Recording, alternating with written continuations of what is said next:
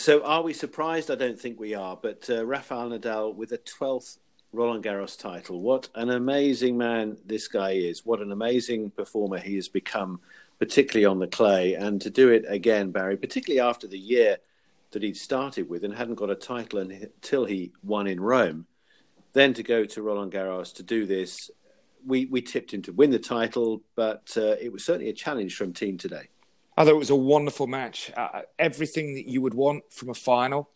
Uh, our, our, sort of fears for Thiem sort of came true. Uh, the first set I thought was epic, close to an hour, but we've commentated on what it feels like hundreds of matches of Nadal, and the one thing you don't want to do is if you lose a set against Nadal, is lose it in an hour, and also uh, the the other thing you don't want to do is try and break Rafa and if you don't break him after a 10 minute game, you're always vulnerable the following game. And that's what it, it proved to be that the middle, that heartbeat of the opening set. But I, I thought Thiem covered himself in maybe not glory, but certainly played a, I thought, a terrific match. But the, the hardest part is you have to be ultra aggressive. Uh, and I, I don't know if you agree with me, Barry, but I felt in that opening set that both players were a little wary of each other, which is totally understandable.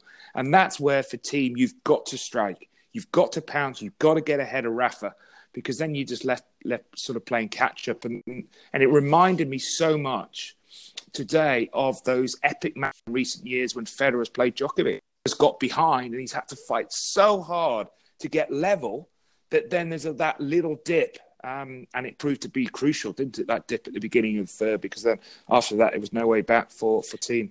Yes, of those eleven points in a row that Rafa won, having just lost an epic second set, which Thiem suddenly grabbed the chance. The chance came late to get the breakthrough, and obviously with that came the set. But then eleven points in succession, all of a sudden Rafa has found an even higher gear. Mm to me, he became even more aggressive, and and and then it really started to show Thiem's sort of fatigue, didn't it? Mentally, physically, yeah. all that he'd been through over the last few days, having to play these matches back to back, the epic two day affair, all the weather issues, you know, and that matchup with Djokovic to beat him was was was an incredible feat to do that. But to then come out against Nadal, who'd had a, a day off before having to come back for the final, it was just too much to bear. And Rafa knew that moment instinctively that that was the moment when he sort of had hmm. to push the foot to the floor and, and, and was able to then drive away with it. I mean, we're talking about one of the greats in sport, aren't we? Absolutely. Nadal. And, and how he pounces. I mean, he smells blood.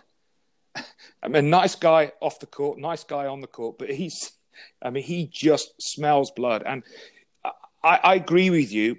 He was more aggressive. But was he more aggressive because Thiem just had that dip? I, I think that was part of it, and and then he just doesn't let go. I mean that, that his record now, Barry. You know, we talked a couple of days ago his record when he when he wins um, the first set and first couple of sets. Do you know what his record is in majors when he wins the first set? Now, he's won 220 matches when he's won the first set in a major, and he's lost only four. you, you, kind of lose words, don't you, to yeah. describe the brilliance of the man. But uh, going back to the first set and, and indeed the second, Thiem had obviously made improvements on the way he came out this time to the way he was a year ago. Understandably, 12 months ago, it was his first major final and he, he kind of never really posted in that match, I felt. But in this one, he most certainly did. He did get off to that fast start, got the break, but then got broken straight back. And yet, I felt the way he was playing, he was staying further back on that ad side, giving himself a chance to hit the big return. What surprised me a bit, though, later in the match was the way that he came up more on that side to try and return Rafa's serve, as if he was trying to take time away, perhaps from Nadal, but because Nadal was hitting, I think, more aggressively, he wasn't mm. able to do that. And, and it kind of played into Rafa's hands. Whereas, had he perhaps stayed back and at least sort of nullified that first strike after the big serve from Nadal, that might have given him more of a chance. And also, I felt the forehand looked more and more ragged, dare I say, but it, it kind of cost him a lot of points, didn't it, as the match went into the third and fourth? Yeah, I think that's what happens when you're playing Nadal, and, that, and that's what happens in big matches in, the majors. There's there's those momentum swings, uh, and and I I felt watching, even though Thiem went up a break, uh, and and played. I mean, the first set was an astonishing level. I still felt watching that Thiem was doing more of the running, and that he was still not sure about the right balance. I mean, the, the match that he beat him in Barcelona which was an incredible tennis. But Thiem, I felt, took more risks. And, and I felt Thiem was more aggressive. Now, obviously, there's less to lose playing Nadal in Barcelona in a semi final than it is playing in a major uh, final at the French Open. But, but by playing as the way he did in the first set, although he won it, it kind of it was an hour on the clock. And it's then tough to, to replicate that. And, and I think, you know, physically and mentally, he was he was not as strong naturally because I mean that was our our our worry for Thiem coming into this match, and and that all builds up. And you know, it's not just the time on the court; it's everything that goes with being in a major. The the the, the build up you, as you get closer and closer to fulfilling something that you've never been able to to achieve before. So I, I think I think if I look if I look back at the match, as great as that first set was, and, and, and then he was up a break, I just felt that Rafa kind of got what he wanted. Even if he had lost that first set and it had been 7 5 in an hour, Rafa would say, okay, it's not ideal, but at least I've, been, I've made him work hard for that first set. Agassi always used to talk about that. You know, ideally, you want to win the first set, but if, if I lose it 7 6, 7 5, and it's taken them an hour and they've had to run side to side and forward and back, then that almost feels like a moral victory to me some of the shots that have stood out for me from from Rafa over the last couple of matches for him, obviously the one against Roger, and then this final. But his ability to hit that sort of reaction pass shot off a you know a, a ball that you think is he going to get there? But he kind of his anticipation is so fantastic. We saw it three or four times against roger. One in particular, I remember the smash that Roger hit, and Rafa was right there at that moment in the right place, and and and with very little backswing, just timed it beautifully back up the line past him. Hmm. and again, he was doing that against against Dominic Thiem. just an amazing ability. You think you've kind of seen it all from Rafa, and then, and then he produces moments like that. And what about that incredible rally they had? I think it was early in the third set, and then Rafa's uh, stunning volley that, you know, at full stretch, he, he anticipated it, he read it, and it backspun towards the net after he'd hit it over, and Dominic Thiem coming up with the thumbs up. That's all he could do. He can make a strong case, Nadal, uh, and and would even include Federer in that. That he's the best finishing volleyer in the sport mm-hmm. right now. Mm-hmm. I mean, his his movement forward, the, whenever he sees a player who is slightly on the defensive, he pounces more or less every single time he makes the right decision. And you're exactly right. A couple of those volleys, actually, Thiem hit a couple of great volleys as well. He did. But it, you know, it's his, his all round skills, and you, and you, talk about the anticipation, but that only happens when you're right at the top of your game. Uh, and where Nadal has come from, from Monte Carlo to Barcelona to Madrid to Rome, and now and now at the um, you know French Open, I think it's great. He he is an incredible example. If you just if it doesn't happen today and you don't feel you're playing your best, just work hard and you just continue to climb the ladder. But often you see a problem with a lot of the juniors is, is they just destroy the, the confidence that they've built up mm-hmm. and, they can take two steps forward and all of a sudden a bad match, bad attitude, windy day, make excuses. It's two steps back. But Rafa not, has none of that. So, so throughout the, the six, seven weeks of the clay court season, his level just got better and better. So, of course, when you're confident, you, you seem to make the right decisions almost every time. And I, you know, I'm watching a match like today, Rafa barely, barely hit the wrong shot. Dominic Thiem, two semi-finals, now two runners-up finishes. Uh, established himself right up there as the next best. Has D on clay at the moment, or very near to it with Ooh, Djokovic. I well, mean, obviously, Djokovic well, yes, won it, and, and so has Roger. But in terms of what he's producing consistently now, he's right up in that elite group, just behind Nadal. Absolutely, yeah. I mean, it's it's Nadal and Djokovic and Thiem. You know, those three they, they have separated themselves from the pack on clay, and I think for Thiem, you know, it's not just his clay court tennis this year that's improved. Winning Indian Wells, winning the Masters event there, so he is he is getting ever closer. And Rafa talked about it after the match. I actually thought both players spoke brilliantly. Yes, and he spoke from the heart. Thiem, he was obviously you could tell that he was pleased with his performance, but he was absolutely gutting it. Go back to you know the, what we discussed with Jo Konta when when Jo lost um, in in her semi-finals. Uh, you want to see pain. I don't think there's anything wrong in, in showing everyone Murray when he lost the final at Wimbledon in 2012 because actually I I sort of looked in his eyes. I, I don't know if you agree with me, Barry, and you thought, oh, he's going to win it one day. And I do generally believe he, he will. However, you just hope that he he doesn't it, it isn't in this period where Rafa's still around and next year and the year after, and then all of a sudden someone else breaks through. We don't know who it's going to be, do we? It could be a Tsitsipas, it could be a Zverev, it could be someone, it could be Auger Aliassime in two or three years' time that they take their le- their tennis to a new level. Uh, and Thiem misses his chance, but it won't be through a, lack, a want of trying. No, he will I, do everything within his means. I and I genuinely feel he will get there at Roland Garros at some point. I think he has shown to me that he is of that level now. That if it wasn't for Nadal, you know, he would already be a Grand Slam champion, and and and has backed it up again and again. That's what I'm trying to say by mm. the consistency over yeah. the last four years, not just at Roland Garros, but you know everywhere else on clay. So I, I think we are going to see him at some point become a major champion, but obviously uh, not quite sure when that will be. But Nadal now with 18 major titles, obviously the dozen, the round dozen, the Rafa dozen at Roland Garros, six others elsewhere. But that puts him, I think, for the first time, I'm right in saying, within two of Roger. Mm-hmm. Um, yeah. So it's amazing to think that they are now that close. And of course, they're both going to head to Wimbledon. He's going to head with such confidence in terms of of what he's just done. Roger obviously has got all the matches. We talked about him yesterday and what he's done on coming back onto clay in anticipation of what's coming up on the grass. And then you've got all the other guys in the mix, not least Novak Djokovic, who'll be wanting to say, hey guys, I'm defending champion at Wimbledon. You know, don't forget me, and, and, and could easily go on and well, I say easily, but could go on again and, and win there. So what we've got coming up is just going to be fantastic to watch, isn't it? Oh, supremely exciting. Uh, I mean, the, the, French Open was only ever going to be one of three players that were going to lift the trophy. Wimbledon, I mean, you've got you've got Nadal who played amazing tennis last year. Obviously, Djokovic.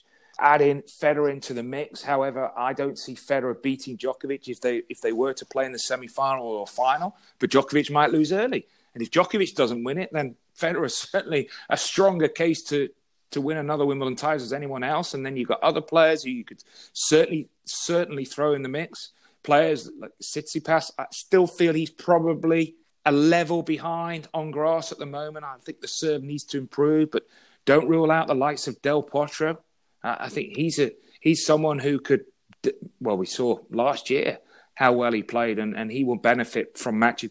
Interesting, you see that today uh, after his his win in his press conference that Nadal says he's not going to play a lead up tournament. Mm-hmm. So I think that's a good move. I don't think he needs to play, but obviously that means he's vulnerable, very vulnerable in the opening week. No one is more vulnerable in the last decade out the top guys to losing earlier than Rafa. But if he can get a decent draw and get himself through those first two, three matches and, and, and avoid Kyrgios, then once he gets to the second week, he's right up there it's probably unfair of me to ask you, but I'm just for the hell of it, I'm going to, Bazza. Right now, bearing in mind what's just happened, where they all are, Roger on 20, Rafa on 18, Novak on 15, who's going to finish up with the most? I knew you were going to ask that. and, and do you know what I said to my wife today? What are the odds on them all being level? Yes. It could easily happen. And, you know, there's no guarantee that Djokovic is going to get to 18 to level with Rafa. There's no guarantee Rafa's going to close in on Federer. Anything could happen. Roger might play longer than Nadal and Djokovic. What is we don't know, and, and that's what we, what's exciting. Yeah, and we don't know what that the peak number is going to be. You know, is Roger already there with twenty? Well, it doesn't take too much to imagine that Nadal could certainly win at least another Roland Garros. Um, what else might he win along the way? Djokovic, obviously younger than both of them, and still plenty, you would imagine, ahead of him. Yeah. And how many more might Roger win? Do you see, really, though, for Roger, the only sort of place where he will add to his tally, if he does, is Wimbledon? Logic would say yes. But I think how I see it is if Nadal plays his best tennis on clay at the French Open, he wins it. Mm-hmm. If Djokovic plays his best tennis at Wimbledon and the US Open and in Australia, he wins it. If Nadal plays his best tennis at the other three majors, he's got a great chance of winning it.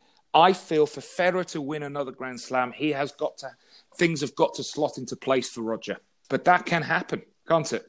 Yeah, of course. You know, often when I, I, I think it's very dangerous for anyone to say, well, Federer can't win another Grand Slam. Okay, well, if Federer can't win another Grand Slam, if Djokovic doesn't win, if Djokovic loses early and Rafa loses early, who is then in the next best place position to win Wimbledon? Would have to be Federer. Or maybe somebody like a Kyrgios? No, not at the moment. I mean, no, no one else for me has shown in the last year or two that they could win Wimbledon if Djokovic or Nadal or Federer. Del Potro? No one. No, not not because he's lacking matches, isn't he? Unfortunately, you know, as things stand, it might change. You know, and that's what I think. Queens and Halle are going to be important. Queens is going to be very, is going to be crucial because someone like a Del Potro, if all of a sudden he goes to Queens and wins Queens, then he's then he's in the mix. Cilic, you have to rule Cilic out at the moment because he is not the same player that he was a couple of years ago. Anderson hasn't played, unfortunately, through injury. Isner hasn't played. Kyrgios, you just can't put him in the reckoning at all. Tsitsipas is that player who is going to continue to improve, but as things stand now, is he ready? Um, Zverev, not at the moment. Um, so, you know, who who else could we potentially throw in?